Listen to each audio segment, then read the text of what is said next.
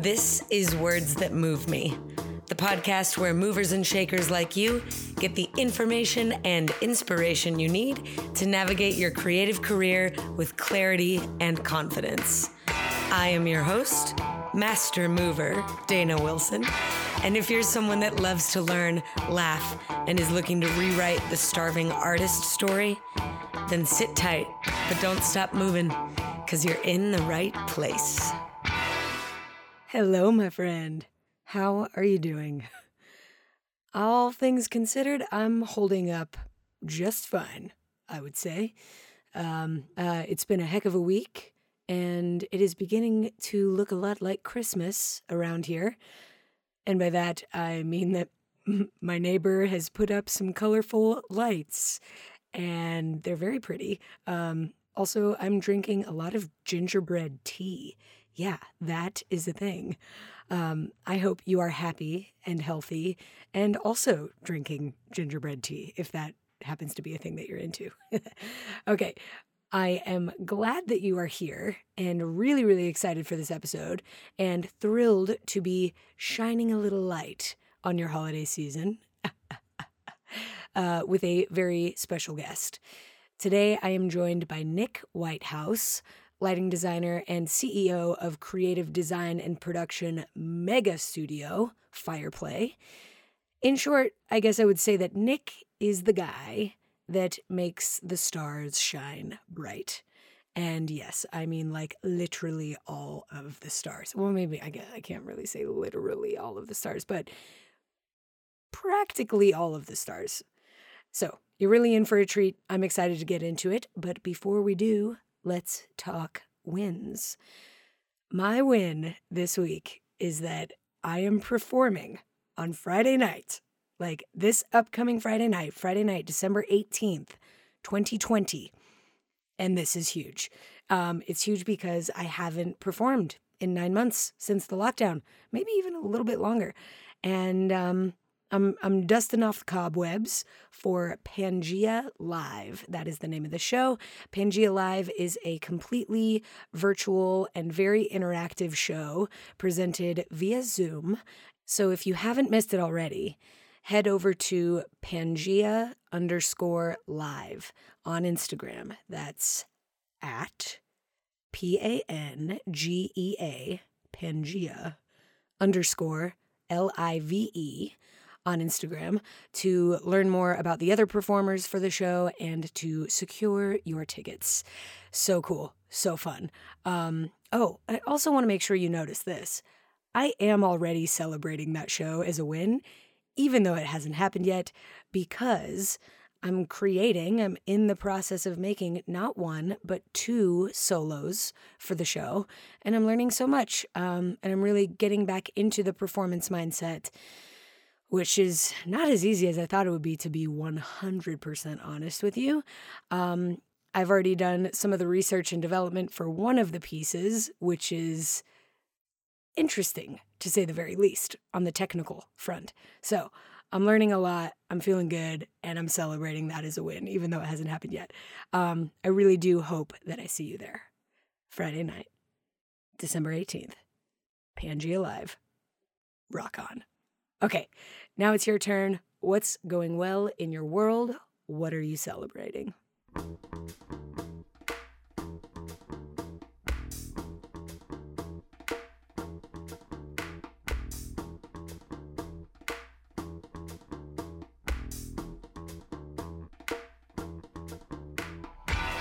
Right on. Keep winning. I'm so proud of you. Okay, let's get to it, shall we? I do not want to keep you from Nick's brilliance any longer. Please enjoy this illuminating conversation. I'm sorry, I had to. Um, with lighting designer and honestly, so much more, Mr. Nick Whitehouse.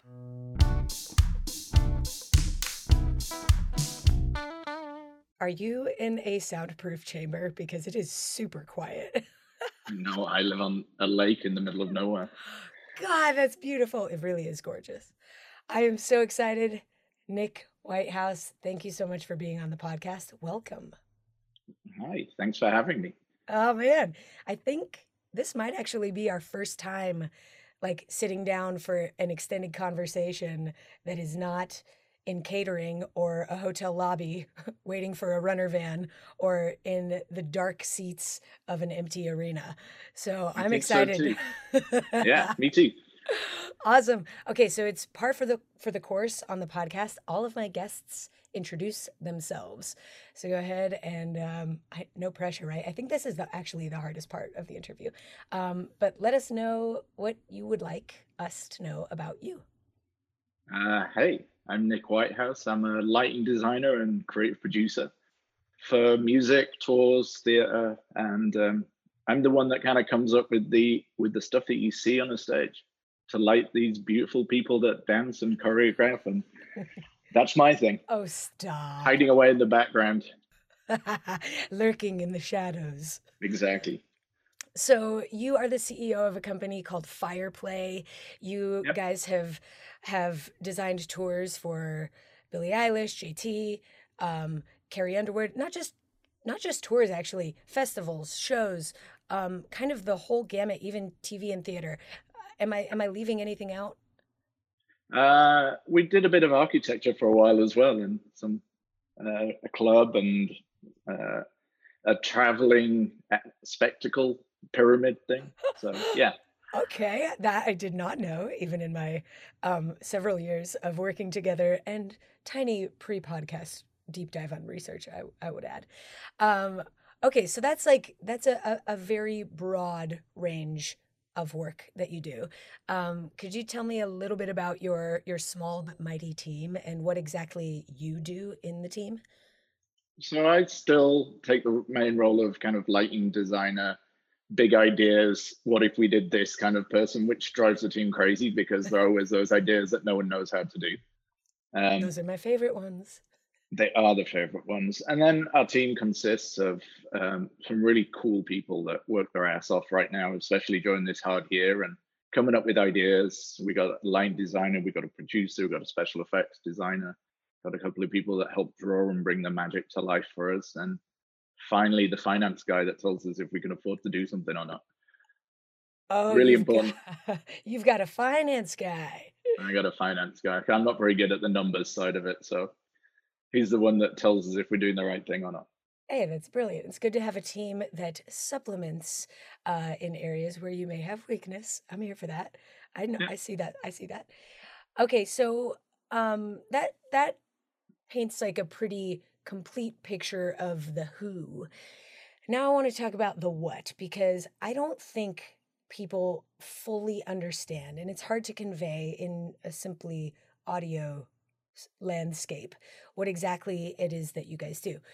And i want to emphasize this because i've been there and i've seen it and i've I, i've been goosebumped by your work.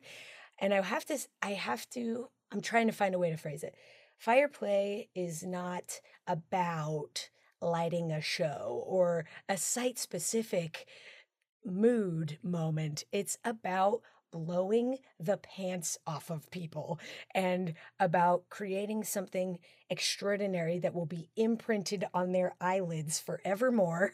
and I'm not trying to be dramatic, I'm just trying to explain what it is that I've felt when I've seen you work. Um, so, my question here is this my first question. I see you as being somebody who is very good at restraint and balance because at the scale that you guys work, which is big pop stars, big budgets, big stadiums, it would probably be easy to overdo it and just hit everybody with all the things all at once. So, I, I guess what I'm wondering is what is your approach to finding that impact without going overboard? Well, first, thank you. That was a great introduction. I didn't need to introduce myself earlier. but uh, you're right. The uh, we do cool things and i think it's not just about lighting i think you kind of hit the nail on the head it's about emotion here and creating moments that people don't forget that's what we try and do and that's that's everything that's the staging the way that people move around you that's the lights it's the video it's the audio it's all of it tied together and having an influence in that. And um, you're you're also right that it's all about restraint. And the guy that i learned from brian leach who i think you might remember from future sex his first company was called the Art of Darkness, so it kind of explains a lot. So he, he was more about the dark than the light, and a lot that I learned from him was about it's something uh, is way more powerful if it's surrounded by darkness than it is if it's surrounded by light.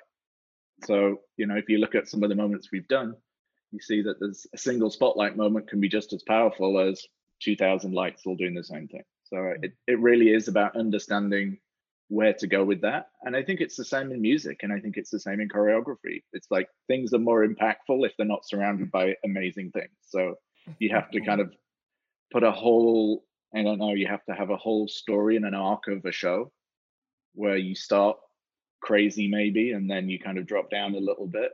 And then if you want to do these special moments, you have to surround it in a moment that isn't quite as spectacular and they stand out. It's a great point and I think it, yeah, I definitely see echoes of that sentiment in dance. I I remember my come up as a young danceling training to do all the moves mm-hmm. and all the styles and you know I loved being in motion and it wasn't until I man even several years after I moved to LA and, and became a professional that I learned the value of stillness and mm-hmm. now I actually prefer to embed that in my work. Almost every piece that I've choreographed, and certainly my favorites to perform, ask for that stillness, nothing at all. And also simultaneously everything. Like everything's happening inside. Nothing is happening sure. outside. That's so fun. And it's a it's the same thing in the show, you know. The lights are all repositioning, they're all figuring out what's next. And it's those things that when you do bring it down to those moments of almost black, then it kind of refreshes the palette ready for the next thing. Mm-hmm. And I think it's really important to remember that because if everything's, you know, going crazy all at the same time, then that's all you ever see in the show and you get bored of it really quickly and, and turn off. Mm. Okay, so let's let's talk about that. Let's talk about going. Let's not talk about getting bored and turning off. That's not where we're going no. at this early in the podcast. We're gonna we're gonna structure it. We'll go bored later on, um, but right now I want to talk about the going crazy part because we met during the Future Sex Love Show tour. I was mm-hmm. assisting Marty as a choreographer, but he was also directing the show as well. So I was helping out with, I mean, I was 19 years old and having meetings sitting next to you and JT, people that are absolutely at the top of their game, doing what they do best. And I'm trying to keep track of scrim time codes and when that goes up and what this projection is doing here. And I, re- I remember feeling way over my head. Actually, in a in the podcast interview that I do with Marty, I think I talk about that day. He asked me if I needed to leave. He, he was like, "Do you need, nice. to, go get, go get it together?" But there's one day I'm thinking about in particular um, that that there was a song or an interlude, a set of songs that had like hundreds of cues in it. So mm-hmm. I would love to hear because JT loves darkness. I think he loves a mood, but he also loves lasers and he also loves extravagance and he knows how to dial things up. So I would love to hear about like the most challenging as far as programming numbers that you've ever created. That doesn't necessarily mean they're most dense, I guess, but like how many no. cues in one in one set and what makes it technically hard? It's just the so the number of cues you kind of get depends on what you want it to do. So a cue could even be a moving light. It could be. It doesn't have to be a set number of things. It doesn't have to be a set. Um, like every time a light moves, it's a cue. Mm-hmm. So what makes the JT stuff particularly different and really cool, in my opinion, is nothing ever repeats itself. So you know, with a lot of artists, they'll play this verse, chorus, verse, chorus, and it's all the same. And I think in a JT show, you'll never have a verse that's the same as the verse that's come before it. There's always something different in there. So mm. that's what adds to a lot of cues. And I think, you know, I know for a fact Future Sex was the intro that you're talking about, where we had audio and lights moving around the whole room. I think before he even came on stage, there was a thousand cues that had happened. Yeah. When we did that anti start, where the band just started playing and no one realized that we were going into the show. Yes. Oh. That was where it was. What a stellar moment. I remember riding to the show in a laundry bin with Ava Bernstine. She and I were uh, carpool partners um, nice. because the show was in the round and there's yep. no way to get to the stage without being seen unless you're there before they let the audience in which is several hours early or you you get snuck there and i remember riding there in darkness in a laundry bin and getting underneath the stage just as that was happening um, yeah.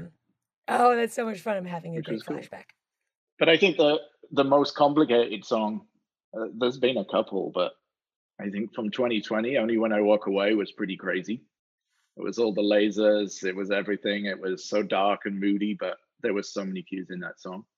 And then uh, Man of the Woods, it was the mic stand dance. I don't know anything about that mic stand. I'm no. sworn to secrecy. um, so, if you have not seen the Man of the Woods tour, which I am so sorry if you have not because it was so much fun, um, what Nick is talking about is a, a, JT solo moment that features a dancing mic stand that just so happens to have been designed and built by my husband, Daniel Reitz, over at Vice Chief. And the the mic stand itself took a lot of research and development in terms of the build, and then choreography had its own research and development period to learn how to, you know, highlight its utility in the coolest possible way. Um, yeah. Marty Marty Kudelka, with the help of Ivan Koumaev, they absolutely crushed it. And JT is so brave in utilizing um, a prop element that like that where there's no hiding. Like there's no if you mess up, you just you look kind of silly. If you so. mess up, you probably have no teeth. Eh, yeah, that it's dangerous. There's actually a risk. it's pretty dangerous. Yeah, dangerous. I tried it once and that was it. I was like, nope. oh, oh, it looks way easier than it is for sure. Um, but the job of lighting that moment, or is it still okay to say lighting, even uh, lasering and lighting? They're the same. Mm-hmm. Um, must have been particularly challenging because the mic stand itself is this narrow thing. It's not like lighting a, a projection, a, a wall, or a backdrop, or an atmosphere it's this very thin, you know, stand yeah. that we ultimately decided to um, uh, wrap in some retro reflective. Um, glow orange, I think. Man yeah. of the Woods, danger yeah. orange, safety orange. That safety orange. There it is. Um, to make it more visible. But what was your process in lighting that moment? Did you start big and and take away, or did you start really basic and see what you wanted to add that would kind of flatter that moment? So it was actually kind of cool because I worked with a laser programmer, Kelly Stixel, who's part of our team, who designed it. Shout out it. Kelly, Laser Kelly. It's good to have a laser guy. You got to have it. It is. And then Grant Sellers, who did the programming of that laser thing, excelled himself in that moment. And he, together, we sat there. I think it took two full nights just mm-hmm. for that 30 seconds solo both of us going backwards and forwards. And then JT sat with us for a couple of hours and he would watch it and he'd be like, no, I need to add some more sounds here or do this so that we could hit it with the lights. Uh-huh. And it was a really cool collaborative process because then, you know, the next day we show it to Marty and Ivan and they're like, well, what if we did this too? So I think it was probably a full week of development. And every time you you guys got onto the mic to try it with JT, there would be, well, we could just do an extra bit here, or what if we did this and this could really work? And you know, I think a lot of people don't realize how much goes into everyone working together to create the moments that stand out because that really was maybe 10 people just flat out working to to make that whole thing work. And then you know adam blackstone would come in and add the music bits and and then jt would come in and add a few more music bits and send it back to adam. So we all really did work on that thing and i think there was probably a couple of thousand cues in that 30 seconds between all the departments and no one really noticed because what we made happen is the star of the show is JT. Mm-hmm. And that's if we do our job right, that's what it is. You're absolutely right. And he owned it. Oh, for sure. That's to me that number is is like it's not I I don't I don't think it's right to say that it's the heart of the show because it doesn't like pulse, it doesn't beat. It's like searing. It spears me up against the wall. It like it it goes straight through my heart. I love that part of the show. It's so effective. It's iconic. That's how I will remember that show for sure. Um, it's you know it's one of those things where we've done something similar a couple of times before. So how do we do it in a completely different way? And that was it. You know, it, it was just one night playing with it, and we're going to put the mic stand in the middle of this stage. All right, cool. How do we make this stage look? really cool. And we started playing around with lasers and bouncing them off the stage and then adding the light bits to it. And we all of a sudden we were like, yeah, that's how we're going to do it. started building on it. Yes. Um, okay, so you talked a little bit about the the, the nights. Obviously, you need a, a to be as close to show mode as possible, it, it has to be completely dark, um, which usually means you wind up working nights when there's mm-hmm. nobody else in the venue. No band needs to be seeing their instruments. No dancers need to be seeing their feet. Um, so you guys work at night. You're completely nocturnal. How does that impact your life in the long run when you like? Does that just become your mode? You get used to it and it's actually quite nice. It gets to you know nine, ten o'clock at night in the in the venue, and everyone leaves, and you settle down with a you know a cold beer and some loud music, and and just get creative. Nice. And I kind of I enjoy it. I, I think that that's the moment where you kind of leave everything else alone and all the business and all the emails and all that kind of thing, and everyone's finished for the day. So it's you know it's just you and the and the big lighting rig and the lasers and all those little toys. Oh my gosh, that's a huge advantage. I just realized. Thank you for saying that. Zero distractions. Everybody's asleep. Zero distractions. Okay, I'm pivoting. I'm pivoting. I'm gonna make a move for a and new. it's really good because you, you know I think there's two when you're doing when you in charge of a company and you're you're running a company, you can either be business or creative, and it's really hard to switch into that full creative mode. So during the day, a lot of the times you're trying to figure out something and you're like, yeah, it's just not happening, and then an hour into programming with no distractions, and all of a mm-hmm. sudden the ideas are everywhere. So it's you've just got to make time to switch, and it just so happens that that seems to be like 10 p.m. till 3 a.m.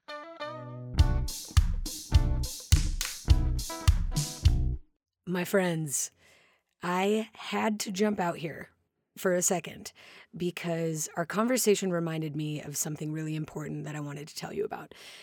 I, long story short, recently crashed a Zoom call.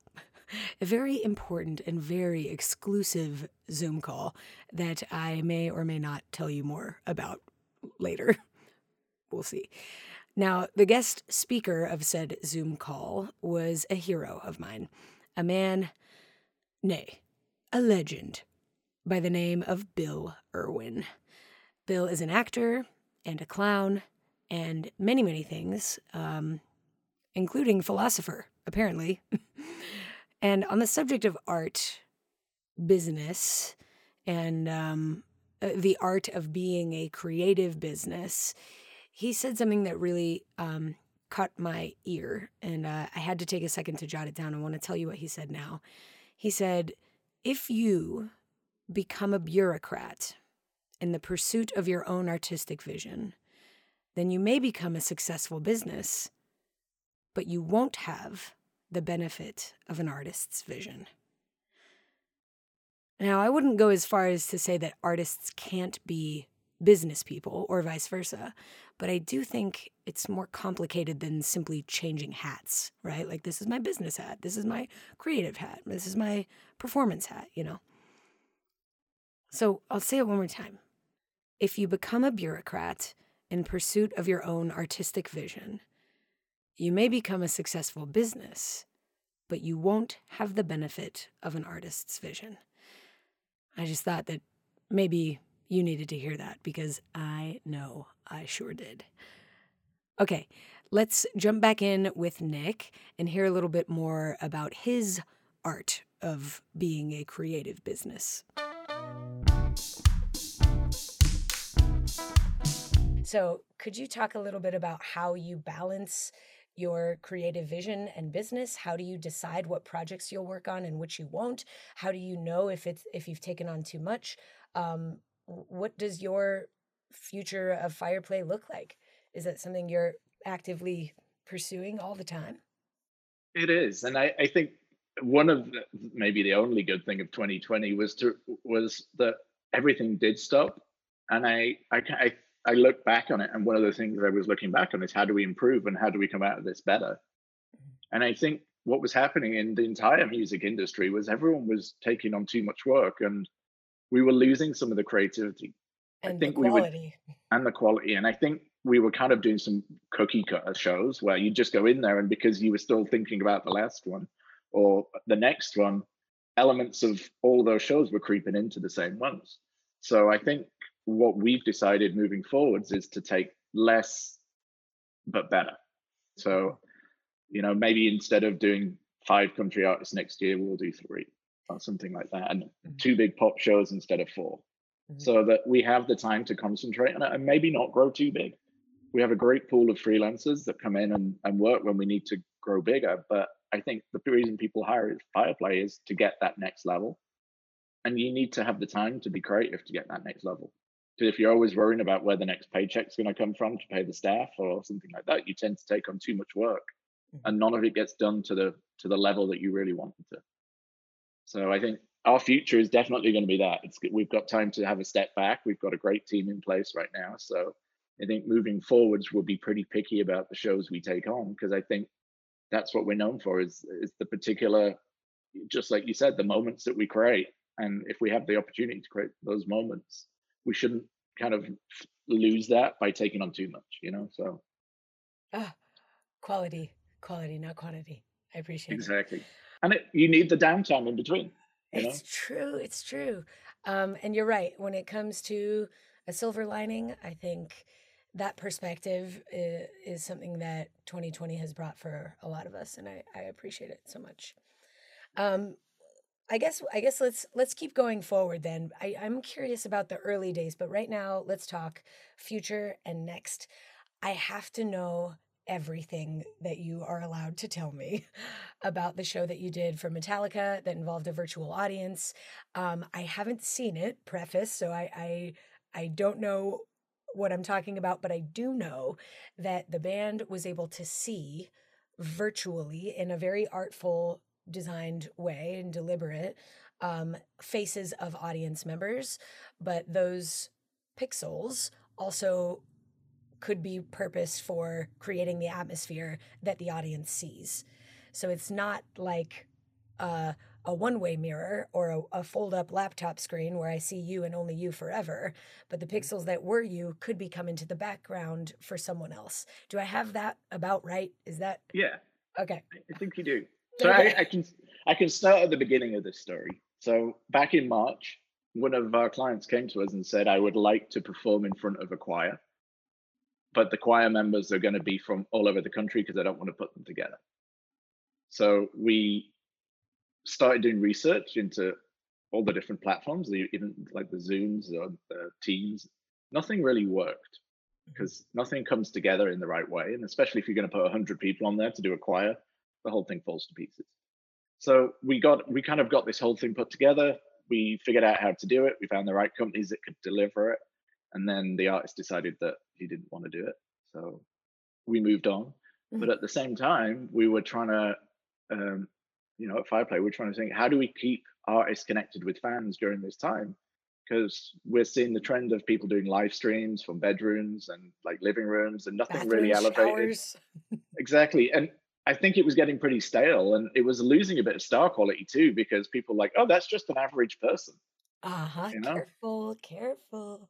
And For sure. so we, f- over the last six months, we've been developing it's, um, we use software from Clair, who's a big audio company. Um, we decided to go with Clair because all the people that run this thing are the out of work, work road crew. So they keep getting trained. So for us, instead of just going to another technology company, for us, it, this is really good. And PRG came on board as well, who same thing. You know, all the video guys that run this thing or all the people that would have been on the big tours. So hopefully, in doing this, we're putting people back to work as well as creating cool moments.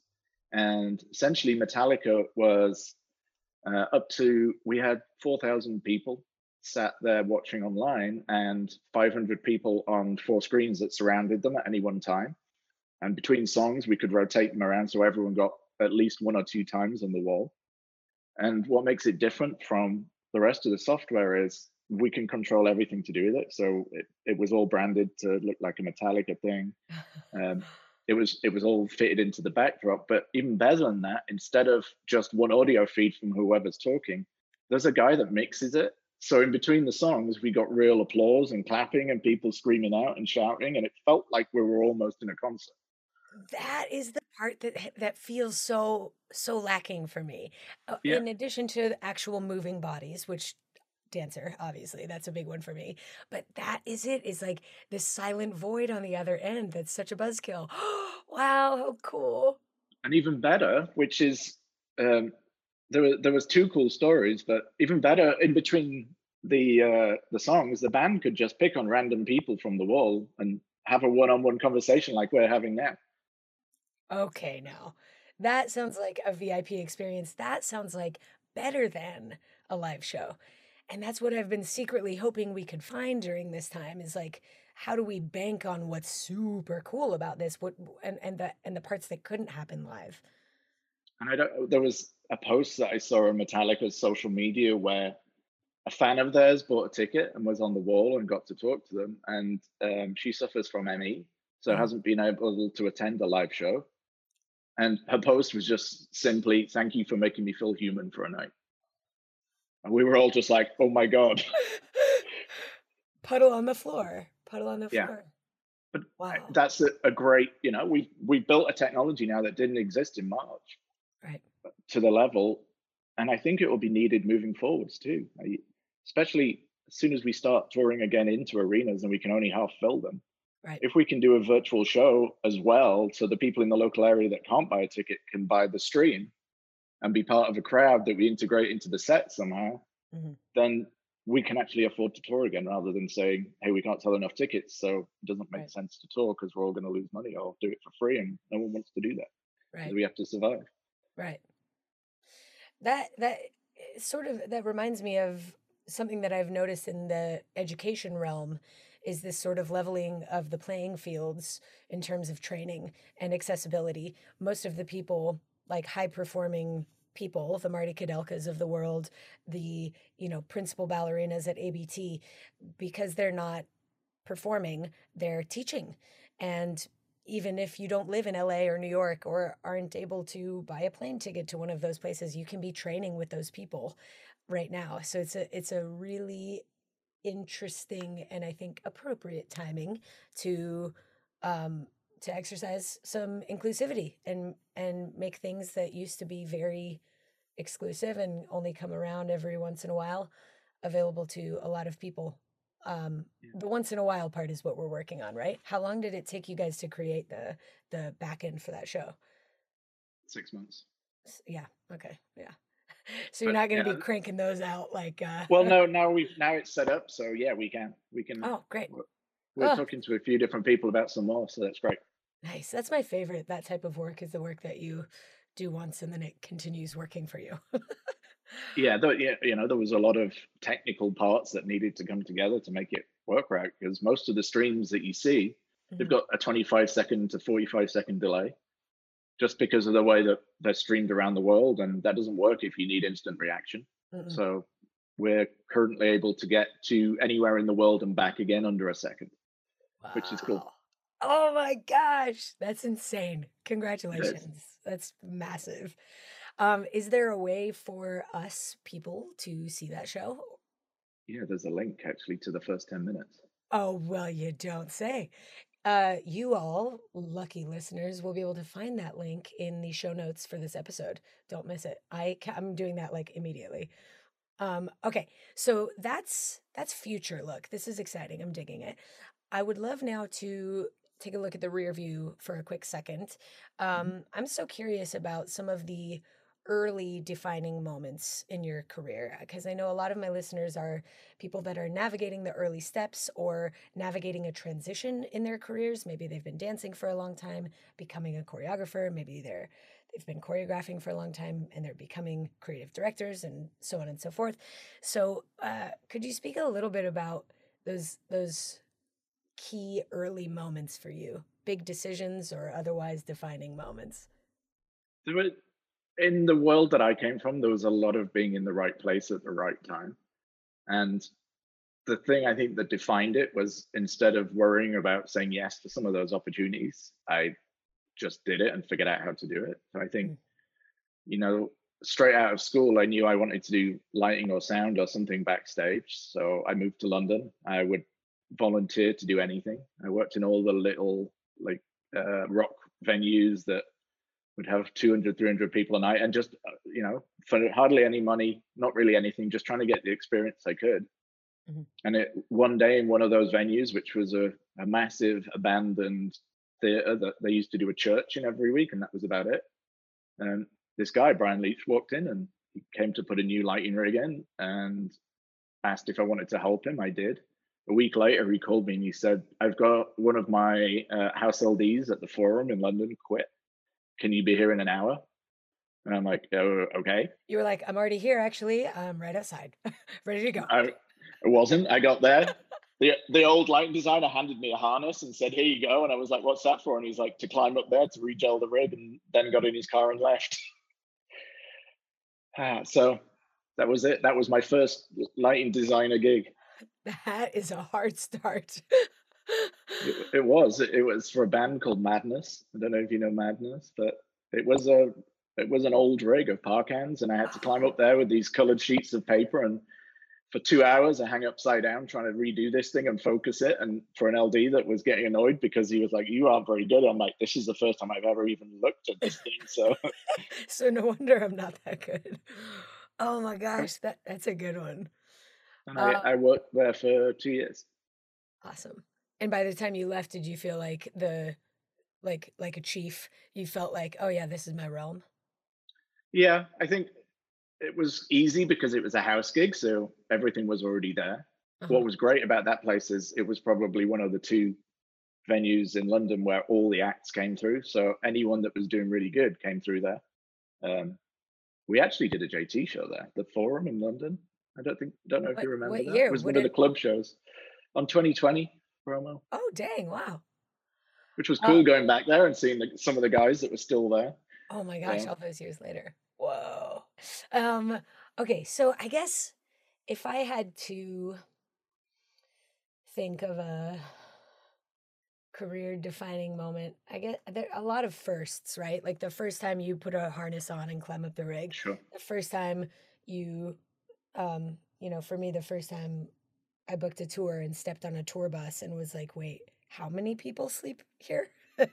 yeah. Um I yeah, I think for me that my first world tour future sex it taught me a lot about the about how many people it takes to make something like that go and you spoke a mm-hmm. little bit to the collaboration um, that was a huge takeaway for me but i also learned a lot about the relationship between dancer and artist and dancer and audience and i think that tour taught me how to be aware of how many different performance levels there are instead of just execute steps, execute steps. It's like relate to this person in this way, relate to the JT person in this way, relate to the music in this way, and all the different ways that you can exist on a stage. Um, I I I'm curious, just on a kind of an artful conversation way. I see the role of a dancer on a big pop tour like that to be somewhat of a portal to the artist. Like most of the people that come watch JT perform, they are standing five feet away from him. He's a human, they're a human, but they look at him like he's a god and he's just big and perfect and great. But they look at a dancer like, oh man, oh, that's so cool. I, oh, if only I could. So I, I sort of see the dancer as being this like halfway person to the artist that makes the artist a little bit more accessible. Um, that makes them think, ooh, like I could open his jacket and pull the silk out. I could yeah. dust his shoulder off. And and I I love that so much about about that part of what I do. Um, I guess I'm curious about that was a story. How about that? Um, I guess I'm curious about what you see lighting. What is the role that lighting plays in a pop tour like that? So I think it's it's different to the dancer side. So for the lighting, what we do with lighting is we're trying to create the emotion. We're trying to give drama and kind of turn the music that's being created into something visual. Mm-hmm. So that's how I see how lighting works, which is something that I think I do a little bit differently to a lot of people. Some people will look at lighting as the way to just, you know, create a mood for the scene. Mine's more about how do you interpret the music into into visuals without overdoing it. Mm-hmm. So that's that's where I kind of see it, and it is a style, and it's definitely a style that got JT's attention because that's why he hired me. He saw it, he said, "I want that." Mm-hmm. And even his comment when he created 2020 was, "Look, I've I've done an album for you. It's music you can see." And I'm like, "Great," and it was that you know that that was a crazy light it show and videos. Is perfect in my eyes. Yeah. I absolutely love that show, and I'm honored to have been a part of it. And side note, curious about this. Rest his soul, Jonathan Demme crushed capturing that show for film. I can't recall, and it's, it's very possible that I'm biased, probable that I am biased, but I can't think of a more beautiful, elegant, dramatic, sexy, bright, but also really dark and and super, but also singular and kind of personal show. I just can't name one. I th- it's it's perfect in my eyes. I I love it. How do you feel about the way it translated for film? I think it was really good. And what I think was the best bit Jonathan did was he caught the relationship of you guys on stage. Mm-hmm. And that's what no one in the it, he said when I in those first meetings that that's the bit he wanted to bring because everyone can see it sat in an arena and understand it. He wanted to, to deliver something that wasn't possible for sitting in a seat in the house. Mm-hmm. And I think he delivered that perfectly. Oh yeah, he puts the viewer on stage. They're with us. It is a it's it's JT and the Tennessee Kids and you. Like you are a Tennessee kid. That's how it feels. You're so right.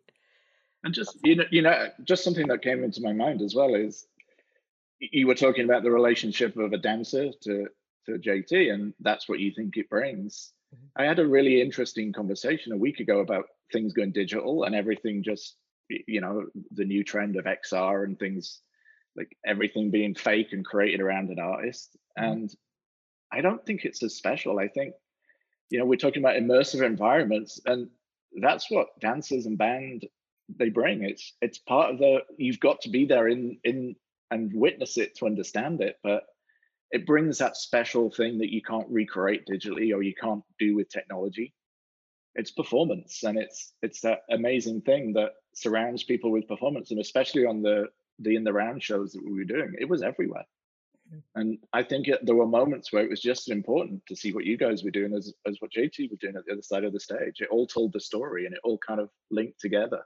Yeah. So I think that's what made all those moments really special, which Jonathan caught right there. Is he got those moments? He saw the interaction between you guys and the band, and mm-hmm. uh, and just how that all worked, which is is really cool because no one gets to see that, and they don't. I think some people might just say you get on stage and you do the steps, but it's not. No, it's not every night. Every night is a, an experience for everyone. Yeah, that show is different. It's so good. Yeah. Ah, okay this one's tough. I, I don't want to put you in a difficult situation, but I'm going to. Um, sort of like asking a parent to pick a favorite child.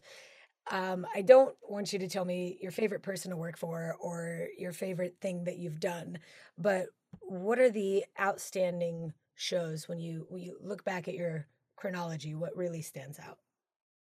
I've got a few, which is which is good. Um, you know, moving on from where I was in in London, that the big, my first big tour was at Coldplay. That was my first world tour, and it lasted six years, which was pretty crazy. Okay, welcome to touring life. You have yeah. no other life, right? Yeah. Uh, so that show, the the show that we finished there, with the Twisted Logic tour, that was definitely a favorite. It's what led to everything else. Um, obviously, all three of the JT shows because we get to be as creative as we possibly can imagine, and it, and most of the time we get everything that we've tried to put in there, which is uh, awesome. Um, there's a Kylie Minogue show that we did called Aphrodite, which um, we need to talk about because one of my dearest friends is Tony Testa, who uh, we grew up together. We're from Colorado. Um, that's uh, yeah, that's a that's a bestie for life, and he was associate director on the show and choreographer. Yep. Um, okay, tell me more about Kylie. What what was was it technically challenging or uh, fulfilling in the same type of creative permission type of ways, or what was going on there?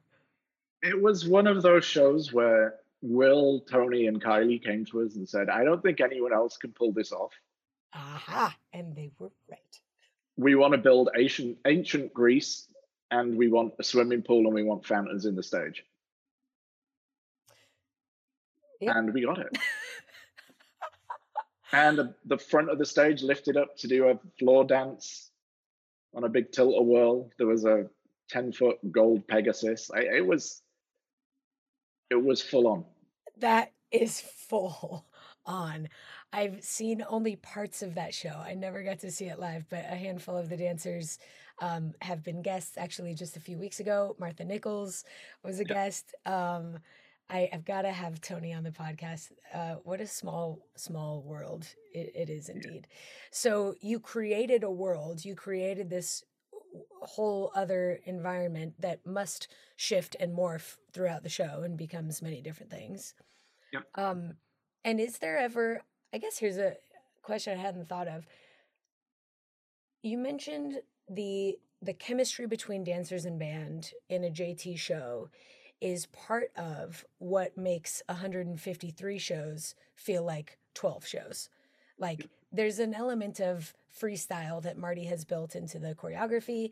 There's an element of spontaneity when you have this relationship between the band, but you're running the board of a show like that, which is uh, exciting and elaborate and cool. Yes, but in 200 shows or 150 shows or how I'm, I'm Kylie was on the road for some time do you ever burn out from running the same cues is there still a level of spontaneity or a relationship that that still stokes you up at the 150th show the same way that you were stoked up on the first yeah uh, it is different because every venue we move to we have to make sure it looks the same and that's the challenge right. so Right. The Pegasus you know, doesn't change, but everything else does. Where the lights are hung, you know, where they're focused, every day they move around in the truck. So you've got to go through all of them and make sure that everything you intended to happen in the show actually happens like you wanted it to. And I think that's the bigger challenge because when when you get to the end of it, you're like, oh yeah, we did that. It was perfect. And there is still, you know, when you like the crowd or when you might do some things, do does change slightly from show to show. And we have to be flexible enough to allow anything to happen too. So you know, if there's a moment that you want to play another verse, you never know. Like in some of those acoustic things, JT could want to do whatever he wants, and we have to be able to follow. So we have all that built in there, and that's part of the excitement, isn't it? See what happens each night yes. and how the audience reacts. And if the audience quiet, you might not light them up as much as if they're going crazy and everyone wants to see it. So all of those little things do play into what we do every day. I I think the same thing though. 130 shows can feel like 12. Yeah, awesome that's really inspiring and refreshing to hear. And I hope that um, everybody listening can take that away.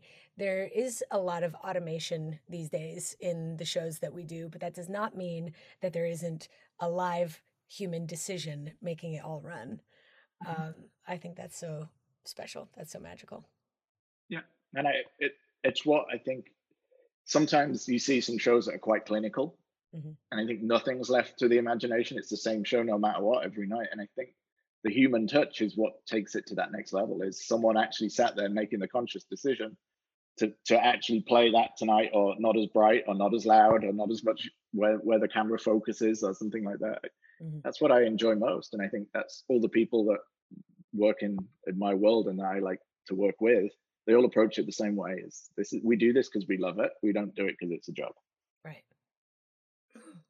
That lights me up. Oh, no pun intended. Yes. Um, okay, so final question, and I guess this is it, it might be a little cliche to ask, but if there is somebody out there who's listening and is inspired to uh, not all of my listeners are dancers. Shout out, mom. Um, but if somebody out there was listening and thought, I think I might want to take, you know, the way I change music into moves and I wa- might want to change music into mood with light. Mm-hmm. Where do they start? How how does that journey for someone begin? I, I think it's different from where, where you are, but there are plenty of courses now that teach it. They didn't used to be. Mm-hmm. Um, so that's a it's a good starting point to see if you like it. But the best way to do this is just to get on a tour or actually try something. Reach out to someone you know. If you've been on a show with that has a lighting designer, give them a call and say, "Hey, any chance I can come and watch a programming session or be part of something?" Or that's how you, you'll really learn is like seeing people do what they do and yes. understanding why they made that decision rather than the other hundred decisions that could have happened at that time. Mm. I appreciate that. Get in and do the work, or like jump on to a project that's happening and learn as much as you can.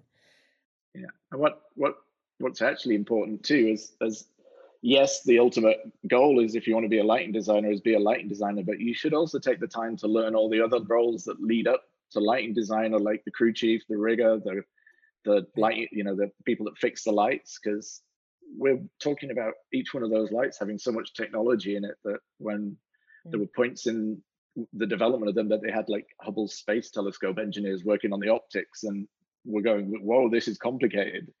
So if you understand how it works internally and what it takes to move the colors around and things like that, then you understand what it can look like when you're programming it. And the same for the crew. Like I would never ask someone to go and climb up all the way to the top of that thing 10 minutes before a show because one of the lights isn't working. I'll just, you know, figure out how to make it look okay without the light because yes. that's not something you ask some, someone to do because I wouldn't want someone to ask me to do it. Mm-hmm, mm-hmm. That's huge. That's hugely important. Like a base understanding of the technology and the moving parts involved in doing this creative thing. Mm-hmm. Um, that is a stark, that answer is in stark contrast. So I have to bring it up to a question that I heard recently. I was listening to, um, uh, I don't remember what the podcast is called. Forgive me. I'll put it in the show notes. But Roger Deakins has a podcast now, um, famous director of photography, if you don't know who Roger Deakins is. And uh, he's asked, you know, if somebody wants to become a DP, like, what do you recommend that they do? How do they start? Blah blah blah. And I'm I'm gonna like really boil down his answer. His answer more or less was like, go fishing. um, like watch, just start observing how light works in the real world. Watch what happens to light on water and how does that make you feel? How do your eyes respond to something that's moving versus something that's still? How do you, you know, what do clouds do to light? What does the color of your skin look like when the clouds are this way? Blah blah blah blah blah. And I I did I thought that that was very poetic and beautiful, but really truly, if you want to be a lighting designer, don't go fishing. like go put your hands on some lights. Go try out try some different things out. I'm not saying that Roger Deakins is wrong by any means, but um, I do really love and encourage people this the idea of a hands-on application um, of a new skill. Try it. Yeah. You might create something that we haven't thought of, right? Yeah, I guess I guess do both. Bring some lights out on your fishing boat with you and see how that works out.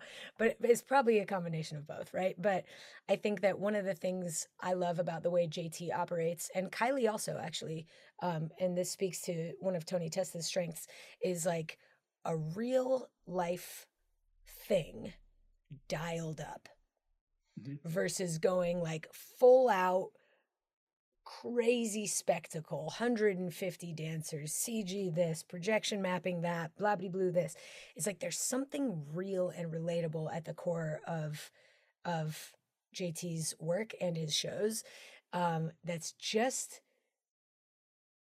relatable enough that you could feel like ooh this is mine. Like I fit in this world. Um, but that's spectacular enough that makes you like never ever forget that night.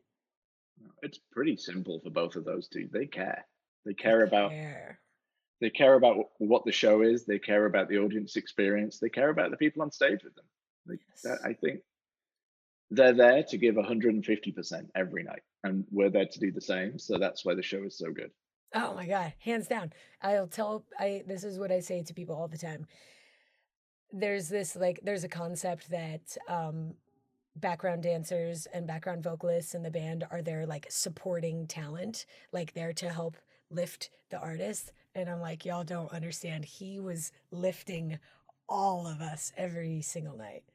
I just I think the world of that guy. Yeah, and I you know Brian Vaughan, who did Man of the Woods. He was out there as the lighting director on that tour. Mm-hmm. He, a young kid, we gave him a chance on that tour, and he was just like, "Is there any advice?" And I'm like, "Yeah, don't up." right, because because the guy is he he sees everything. He knows everything. He and he absolutely knows what he likes and wasn't when he doesn't like. It's it's remarkable. Like JT knows your cues and he mm-hmm. knows mine and he yep. knows his and he knows yep. Adams and he you know it's the capacity can only that I think there is a gift there but that can only manifest every single day day after day if you care and exactly. that's that's why it's there because you're you're so right. He cares so much. Yeah, I've I've done a show where an incredible artist has walked onto stage, but they don't care. Mm-hmm. So the show's been it's been great, like you said, a big spectacle, but mm-hmm. it's missing that that moment that people walk out of that show going, that was just the best thing I've ever seen. Right. And it's not because of the lights or the video or the dancers or the band or anything like that. It all starts with that talent caring. And then it trickles down to everyone. Everyone sure. gives a little bit more and everyone's a bit more creative and everyone's pushed outside yeah. their comfort zone a little bit. Uh-huh. And I think all of that comes together to to be like he, he knows 100% what he's doing. He knows 100%. how much he's pushing everyone. Yes. And he knows that we're, we're not, none of us are going to fail because that's not an option. He's not going to fail, so we're not going to fail. and we're not going to mess up. No. Uh, this reminds me of one of my favorite quotes by my favorite artist, Tom Sachs. The, the, the phrase is, It will not fail because of me. And I've thought about committing this to permanence on my body in the form of a tattoo. it will not fail because of me, which actually has this beautiful double meaning, right? It will mm-hmm. not fail because uh, because I made it, and it will not fail because of me, but also I won't make it go wrong. And I, exactly. I, I love this sentiment. I think it's a, a, a good banner to to live behind. Um, all right. Well, I'm full of nostalgia. I'm full of excitement for future opportunities and potential ways of using technology and relating to each other and moving on forward after after the pandemic which just doesn't seem to stop. um, and I'm so grateful to know you as a as a key player in that moving forward. Um, Thank you.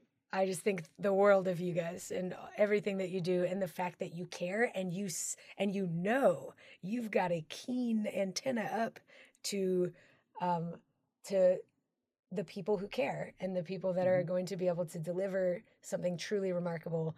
Um, that's that's your mission and so that's that's what you're doing mission to work with them right yeah. the people that care yes. And man i think yeah if anything this moment has reminded people of what they care about. Yep. right? Distance makes the heart grow fonder. I usually laugh at that statement. I'm like oh you obviously have not had a long distance relationship.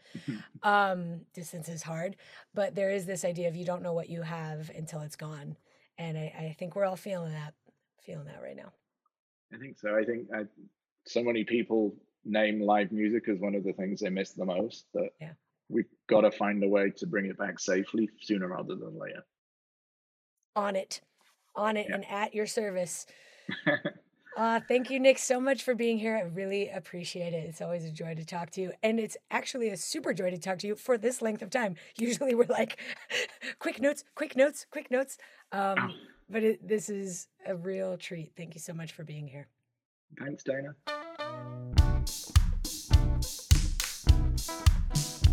Okay. I hope you learned a lot from this conversation. Um, insert some more puns about being lit or lit up or illuminated. Man, lighting puns are really just, they're too easy. I digress. Next week is a special one. Next week, I will be doing a special year end wrap up episode where I will recap all of the things that I've learned from a year of weekly podcasting. And yes, some of my favorite standout moments from 2020, of which there are several by the way, despite the best efforts of this damn pandemic. this damn damn damn demic? Pandemic? so be on the lookout for next week's episode and also the Words That Move Me t shirt collaboration with Getting Unlocked is up for grabs at thedanawilson.com slash shop along with stickers and shoe bags and some pretty sweet and very useful digital downloadable materials just in time for your holiday gift giving season and a new year and a new you with new podcast merch.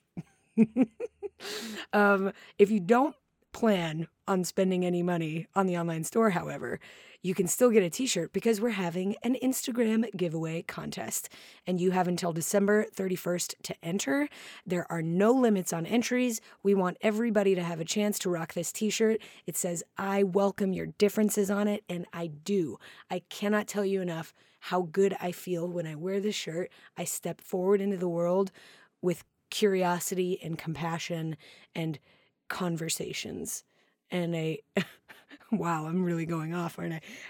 I think the shirt is great. I think you will too. Also, it's super soft. So, super soft shirt, super strong message. Get into the contest. Head on over to our Instagram page, which is Words That Move Me podcast, to get an eyeful and an earful. What, what would you say? To get an eyeful? Well, that's just where you'll find all of the contest terms and rules and guidelines and so forth. All right, everybody. That's it from me. I think that's it from me. I'm pretty sure that's it for me. Oh, yes. Be sure to subscribe and download episodes if you're digging the pod, and be super sure to keep it funky. Have a great day, everybody. I'll talk to you soon. Bye. Thought you were done? No. Now I'm here to remind you that all of the important people, places, and things mentioned in this episode can be found on my website, thedanawilson.com slash podcast. Finally, and most importantly, now you have a way to become a Words That Move Me member. So kickball changeover to patreon.com slash WTMM podcast to learn more and join. All right, everybody, now I'm really done. Thanks so much for listening. I'll talk to you soon.